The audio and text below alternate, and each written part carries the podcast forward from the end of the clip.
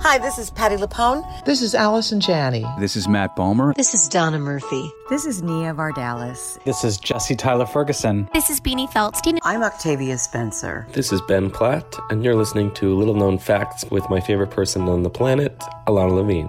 A-OK.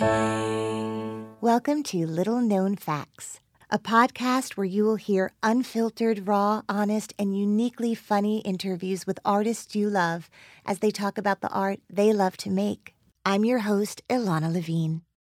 You know, some people enjoy composing their own music, chord by chord, and others are happiest when they come across that one perfect song. Work is not a lot different than that. Whether you prefer building your own workflow or using a pre made template, with Monday.com, you and the team can work in a way that's comfortable for everyone.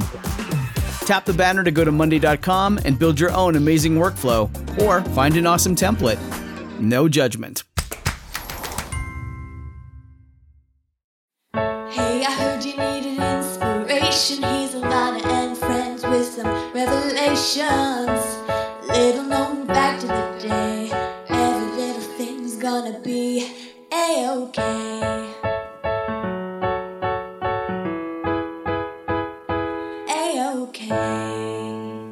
Everyone, new episodes of Little Known Facts drop every Monday, and you can find them on your favorite podcast provider.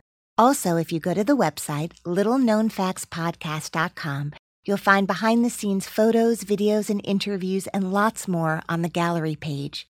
And if you are loving these intimate, candid conversations with all the artists who come on the show, please head over to the contributions page. I depend on these donations to continue to bring you these interviews every week. So if you love the show, please donate. Little known fact about my guest today he had a Broadway themed bar mitzvah, and he entered the reception singing Walk Like a Man with his dad and two brothers. Welcome, Ben Platt. A-okay. A-okay. My guest today is star of stage and screen, Ben Platt. His stage career began when he was just a kid, playing roles in Caroline or Change, Cinderella, The Music Man, Mame, Into the Woods, Pippin, and Guys and Dolls multiple times, once in Hebrew. On Broadway, he has starred in The Book of Mormon and Dear Evan Hansen, for which he has won multiple awards. On film, he is famous for playing Benji Applebaum in the mega box office hits Pitch Perfect and Pitch Perfect 2, Ricki in the Flash, and the soon to be released Billy Lynn's Long Halftime Walk, and Drunk Parents co starring with Alec Baldwin and Salma Hayek. Welcome, Ben Platt, to the podcast. I'm so thrilled that you're here, my friend. I'm very happy to be here. Thank you for having me. I think we just have to start off right away with a constant in my house, which is pitch perfect. Was that a hard part to get? You know, not particularly as far as the process. It was a very run of the mill situation. I was in my summer before going away to college. That was the plan. I was going to go to Columbia University here in New York City. Oh, nice. And about a month before I was supposed to, to leave, I was at a voice lesson with my teacher at the time, Eric Vetro in LA, and he said, Are you going in for this college singing movie? All of my clients that are your age seem to be going in for this college singing movie. And I thought, Well, that's interesting. No, I'm not. So I contacted Hmm. my agents and I asked them about it, and they said, Yeah, the script came across our desk, but there's um, you've been sort of typed out essentially. It's not really a part that fits your your mold. And I was like, Well, it's about college kids that sing. So I Huh. like I think maybe I could find Right. something. So why don't you send me the script? So Yeah. they sent me the script and Would it kill you? really? and then there was a character like named Benji, and I was Hmm. like, interesting, we share a name. What about this guy? To their credit, I had never really played sort of the outcast nerd, sort of like social pariah character. Um, that was kind of the beginning of that. Let me go and give this a shot. So I went in for the casting directors, was called back for the casting directors and Jason Moore, the director, and then a third time in a sort of pseudo screen test for Elizabeth Banks and Jason and some of the Universal people. And then about like two weeks before I was supposed to go to Columbia, was offered the role and decided to defer instead and to take my packed duffel bags to Baton Rouge, Louisiana instead of New York City. Did you have to audition with any other actors or were you always by yourself? Always by myself, always just doing the scene where Benji meets the troublemakers at the activities fair. And so I had just had to do that scene a bunch of times and then I had to sing a, a few different songs in each audition. I just wanted to hear us a cappella sing a few things. I sang Feeling Good by Michael Bublé a few times. And then at my final audition they said, "Why don't you sing it as if you've spent the whole movie trying to get into this group and now finally this is your one chance and you come on stage and you're very nervous so start very slowly and then gain confidence as you go. And so I sang it sort of in the way that I sing Magic in Me in the in the movie, and then that kind of clinched it. And then there you have it. Oh my goodness. Well, thank God for all of us because it must be sort of a heady thing right out of the gate to be in something that is for popular culture just starting off with that. It's so huge. It that- is crazy. I mean, I certainly had no idea this is what it was going to be. It was a small sort of. It was a studio film, but as about as small as a studio film can be, pretty low budget. Not a lot of famous people. I knew Anna Kendrick from like Up in the Air, and Right. Rebel Wilson was the really funny girl from Bridesmaids, and Right. it was a lot of. It was just like theater camp in Louisiana for t- three months, and it was a blast Heaven. and truly heaven. And Skylar Astin fr- was already a friend of mine from some theater workshops and things. And Did so- you watch those high school musical movies when they came Did out? I watched those High School Musical? what do you take me for? Sorry, let me rephrase the question. As I am someone who's watched every one of them Mm-hmm. and also the behind the scenes of the making of them religiously. So for the making of Pitch Perfect, Mm-hmm. I would imagine it was similar in terms of how you learned all the numbers, right? Very much so. And for me, I think that's why it was the perfect first on screen foray because I was really comfortable because it was, we had a rehearsal process in a rehearsal room with dancing and singing, and it was something I was so familiar with because I grew up doing musical theater. So to me, it felt so natural. And then to make that transition to my first job on camera, to be in such a comfortable space and have half the things I was doing on camera be things that are on stage Right. was like an excellent transition. And also to have Jason Moore directing, who's a wonderful theater director and could speak to me in a way that I really understood was You were like, Jason, it would be easier for me instead of saying like camera right or camera left, if you could say stage right and stage left, I think you'd get a great performance out of me. Can we just have a small audience on hand just to offer reactions? Speaking of a small audience, you would just have to have your family in the room, right? So, for those of you who don't know, Ben grew up one of five. I did. And his last name is Platt. And they were a family that loved musical theater so much that they would often be called by friends and family the Von Platt family. Yes, Correct? indeed. Yes, Correct. the Von Platt family singers, if you will. Oh, this night air is no good for the children's voices. This Malibu air is no good for the children's voices. We must get them. It's too dry a climate in LA for the family to eh? sing. we must get them into the Alps. So, this family's love for Mm-hmm. musical theater was born from where? My parents, uh, especially my father, grew up loving theater and directing shows in his backyard the way that I grew up, and just being obsessed with original cast albums and and with just the beauty of Broadway. And his biggest dream has always been to create Broadway musicals, and so And he fulfilled his dream. he did fulfill his dream. He created a really small art show. It's called Wicked. Okay, so your dad is Marc Platt, Mm-hmm. who's really helped form Broadway as we know it Yes, for the indeed. last. From pretty early on, it was. Well, first he was uh, sort of an executive and a studio head, and it was always sort of a big picture kind of a guy. But to, the question Yes. with musical theater, what was my question? 100%, it was. I'm sorry, How what? did the love for musical theater start? So yeah, so he would play us in the car every day, and we would drive to lunch or something on the weekends. It wouldn't be the radio; it'd be the Gypsy Cast album or his workshop of Wicked or Tick Tick Boom, or so. Like I just like grew up as that was my bread and butter. So Right. I it was I just assumed and. They put me in theater when I was six years old. They put me in at the Adderley School for the Performing Arts in the Palisades, which is like a fun 12 week after school program where kids put on some semblance of a musical. What I found to be so remarkable is how incredibly down to earth and grounded you are. And that's true of all of your siblings that I've had the pleasure to meet. That's my parents doing. School me as a mother myself who wants to raise really good kids. You have like wonderful you. children, and I strive to emulate your life. Could you say that just one more time? Ilana Levine has what? Has wonderful children, and I strive to emulate her life. Thank you. Truly. And we're done. That was so great. Thank you for coming on the show. This was amazing. Congratulations on Dear Evan Hansen. Thank you. Goodbye. Big. Um, These are little known facts that now, you know. um, Thank you. yes, you're Thank welcome. you. It has to be slightly pitchy to be authentic.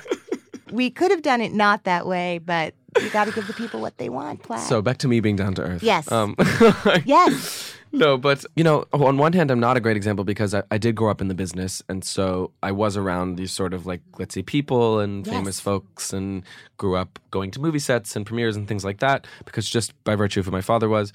First Why all, aren't you in jail or on drugs right now? because my family has a beautiful Jewish background. I think I think that's a big part of it. We were very grounded in our community, and our synagogue means a lot to us. And I went to Jewish day school all through eighth grade, and just growing up in a very sort of tight knit. Because LA is a very disparate place too, and I feel like it's, it's easy for kids to feel like they don't sort of have their home base. Mm-hmm. Whereas I almost think in New York it's a bit easier because it's a tighter place. And I don't know, it's, for some reason, maybe just because I didn't grow up here, but I always find it easier to like find your niche here. But anyways, because I lived in a in an area that was a lot of Jews who all went to the same synagogue and the same day school, I just grew up in a, a way that could be at both at once sheltered and also exposed to lots of great culture and art. And because Right. my parents were in the business, I got to see all sorts of things that expanded my mind. And yet, I did get to live in somewhat of a Jewish, safe A little community. shtetl Buttle, oh, yes, in the Pacific oh. Palisades.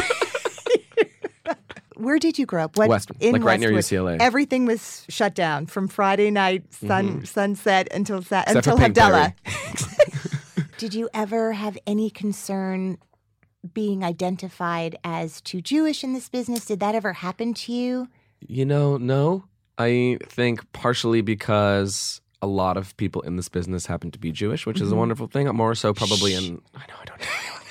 What are you talking about? Um, but yeah, I mean, I think, you know, that's part of what makes me like a sane and grounded and happy human being is my Jewish background. So the characters, you know, you were saying that earlier on when the part of Benji Applebaum came your way, Sure. your agents didn't immediately think of you as someone who was an outsider. But since then, you have played these really complex characters who very much feel like an outsider. Was there a time in your life where you felt that way?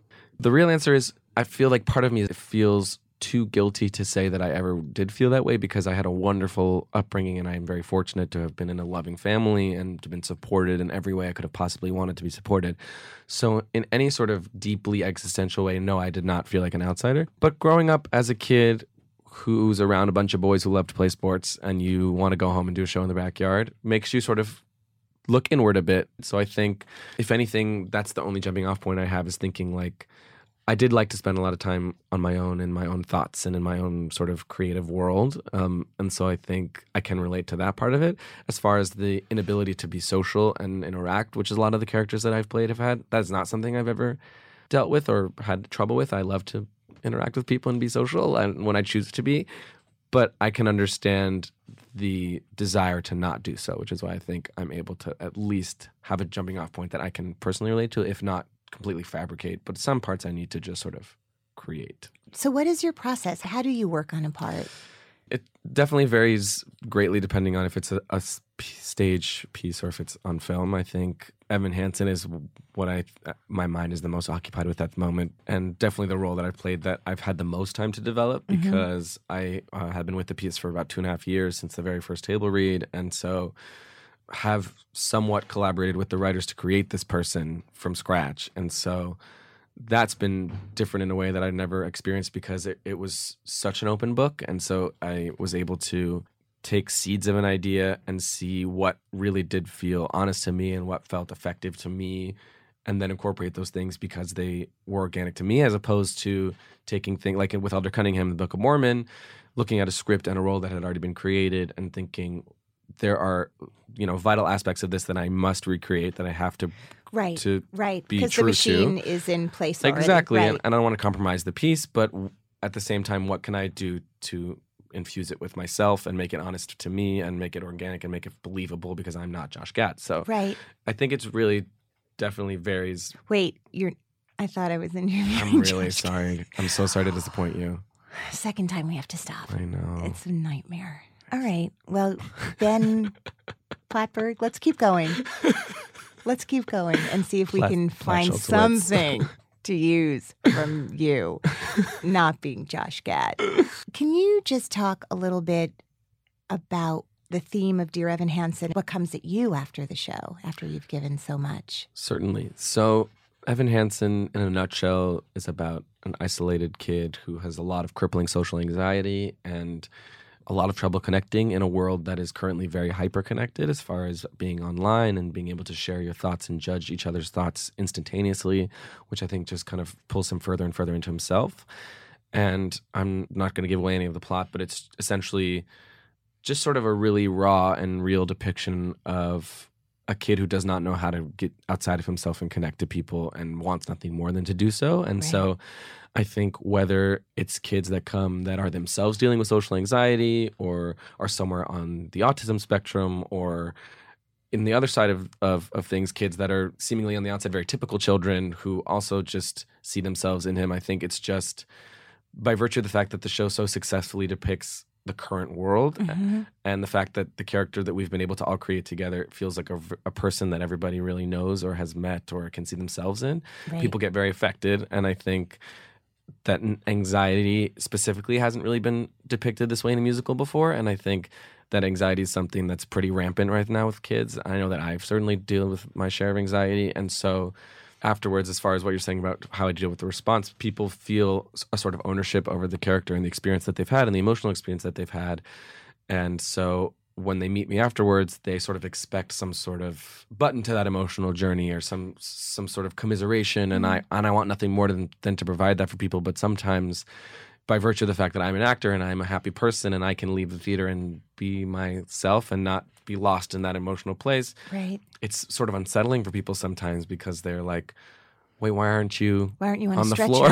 right. Because something really horrible just happened to all of us. And you're going to the palm or lobster.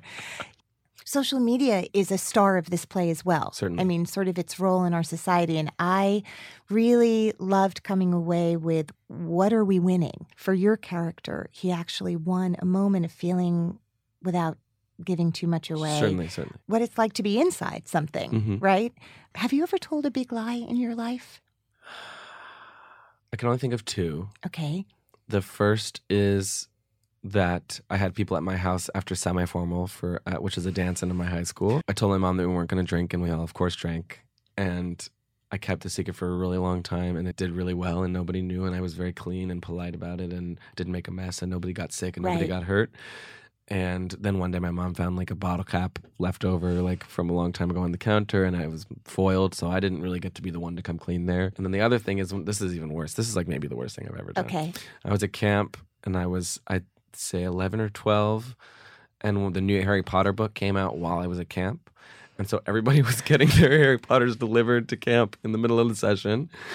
And Telegram for Ben Platt. Your Harry Potter's here. Yeah. And mine never came, and I was really upset because everyone was reading it and talking about it, and like I was learning about like things I didn't want to hear about yet without reading it myself. So I stole another camper's copy of the book and wrote my name in it.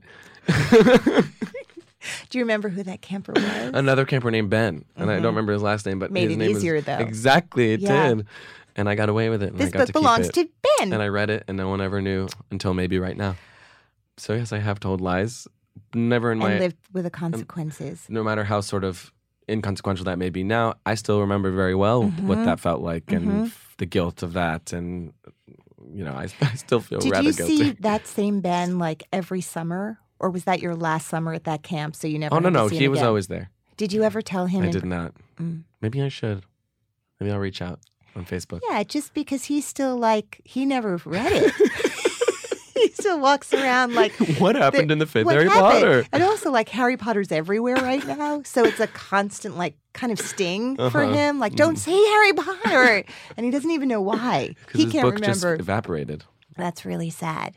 Moving on, but good for you Thank for you. Thanks for letting me, giving me a platform It. to come clean. Totally. That's what we do here. So I just want to segue for a minute because Sure. I recently watched just the trailer for Billy Lynn's Long Halftime Walk and was sobbing. but you worked with Ang Lee on that film. You've worked with Meryl Streep, the great director Meryl Streep. the great director Salma Hayek and Alec Baldwin Co-directing. co-directing.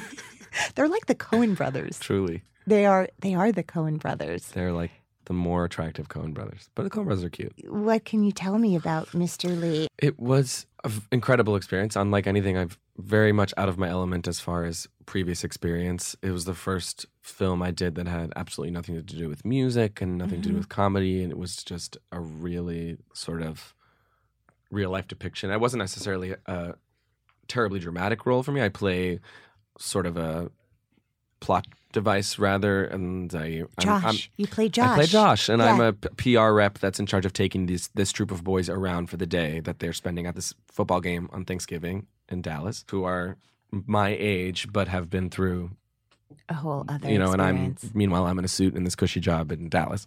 But I mean, he's definitely an incredibly, incredibly visual artist and sees everything from such a far away place.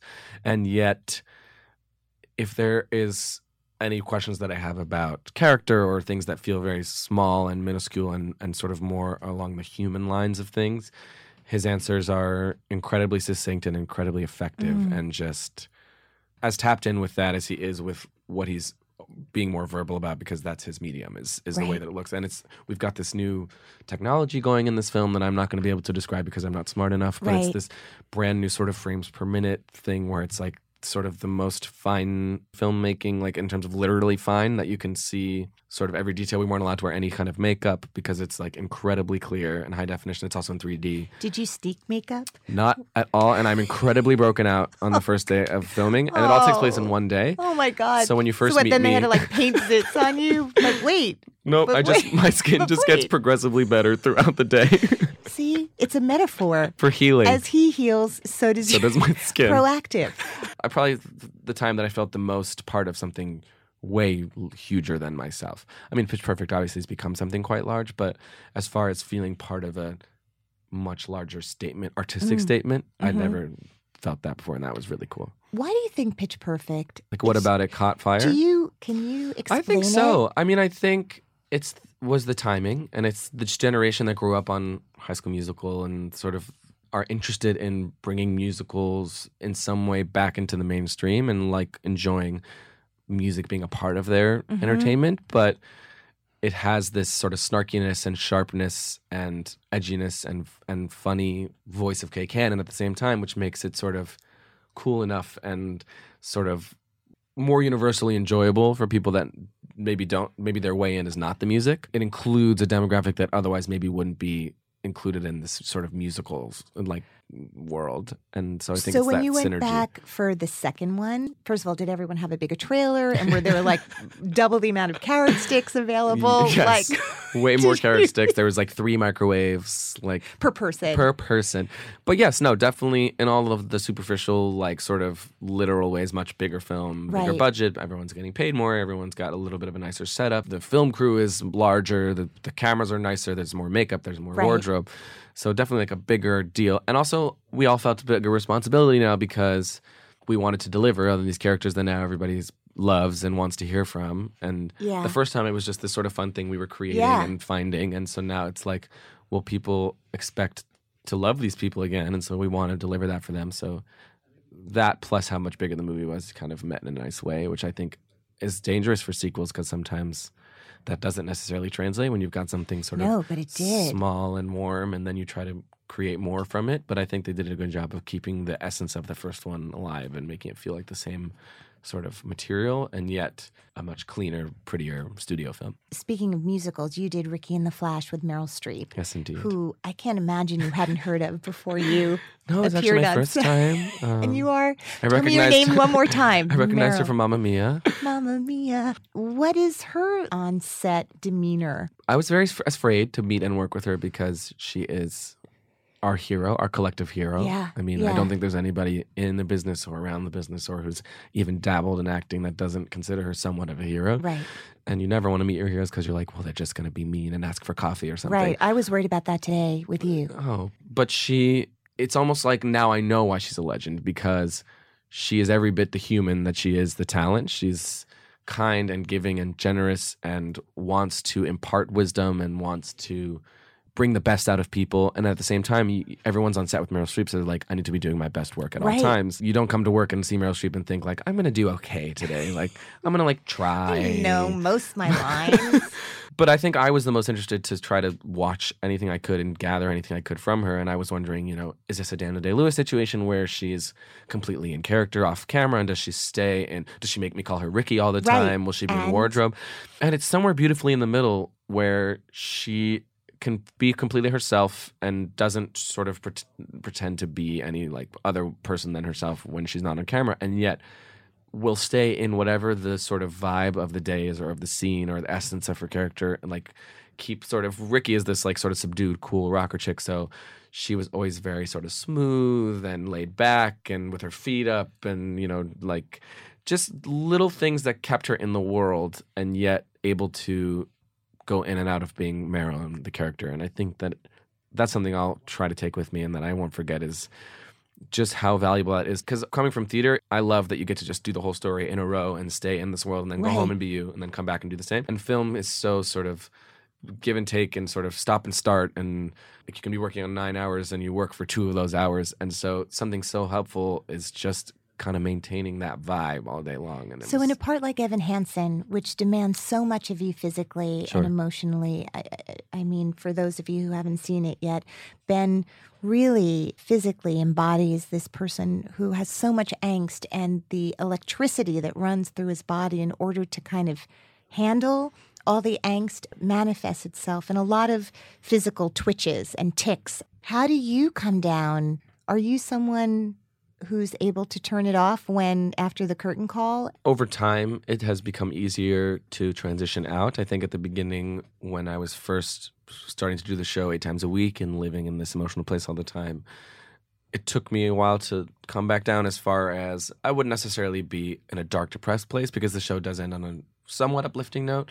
But just emotionally spent and not really able to function as a person afterwards just because I wanted to go home and sit in bed by myself and just like Right. kind of let it fall off of me. But as time has gone on and I've really learned what my show is and what my night is and how to pace myself and how to live the journey and then move forward, it's become easier and easier.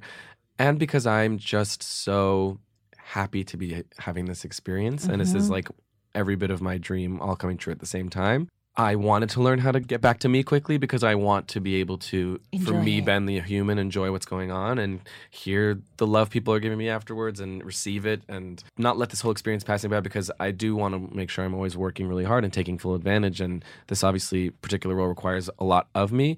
It's not worth it if you can't enjoy the fruits of your labor and and and take in the experience as me the person. So I just have been trying to make a point of doing my work and and throwing myself in it, but then letting myself off the hook afterwards and being like, you just be you, you enjoy what just happened, and you, Yeah. you let take it all in. And because I'm bad at that, I, I live very much in my head, and I'm always sort of my biggest critic. And I'm like, my voice was at an 85 today, and I didn't. And you know, like my mother always says to me, like, your 85 is at another person's 100, Benjamin. And I'm like, okay.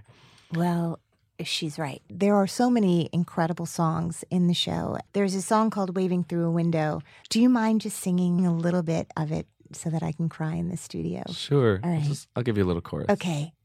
On the outside, always looking in, will I ever be more than I've always been? Cause I'm tap, tap, tapping on the glass. I'm waving through a window. Oh, I try to speak, but nobody can hear, so I wait around for an answer to appear while I'm watch, watch, watching people pass. I'm waving through a window. Oh, can anybody see? Is anybody waving back at me? I love you so much. Thank you for doing that. And thank you pleasure. for being here, Ben Platt. Thanks you for having me, Ilana Levine. magnificent. and as are you.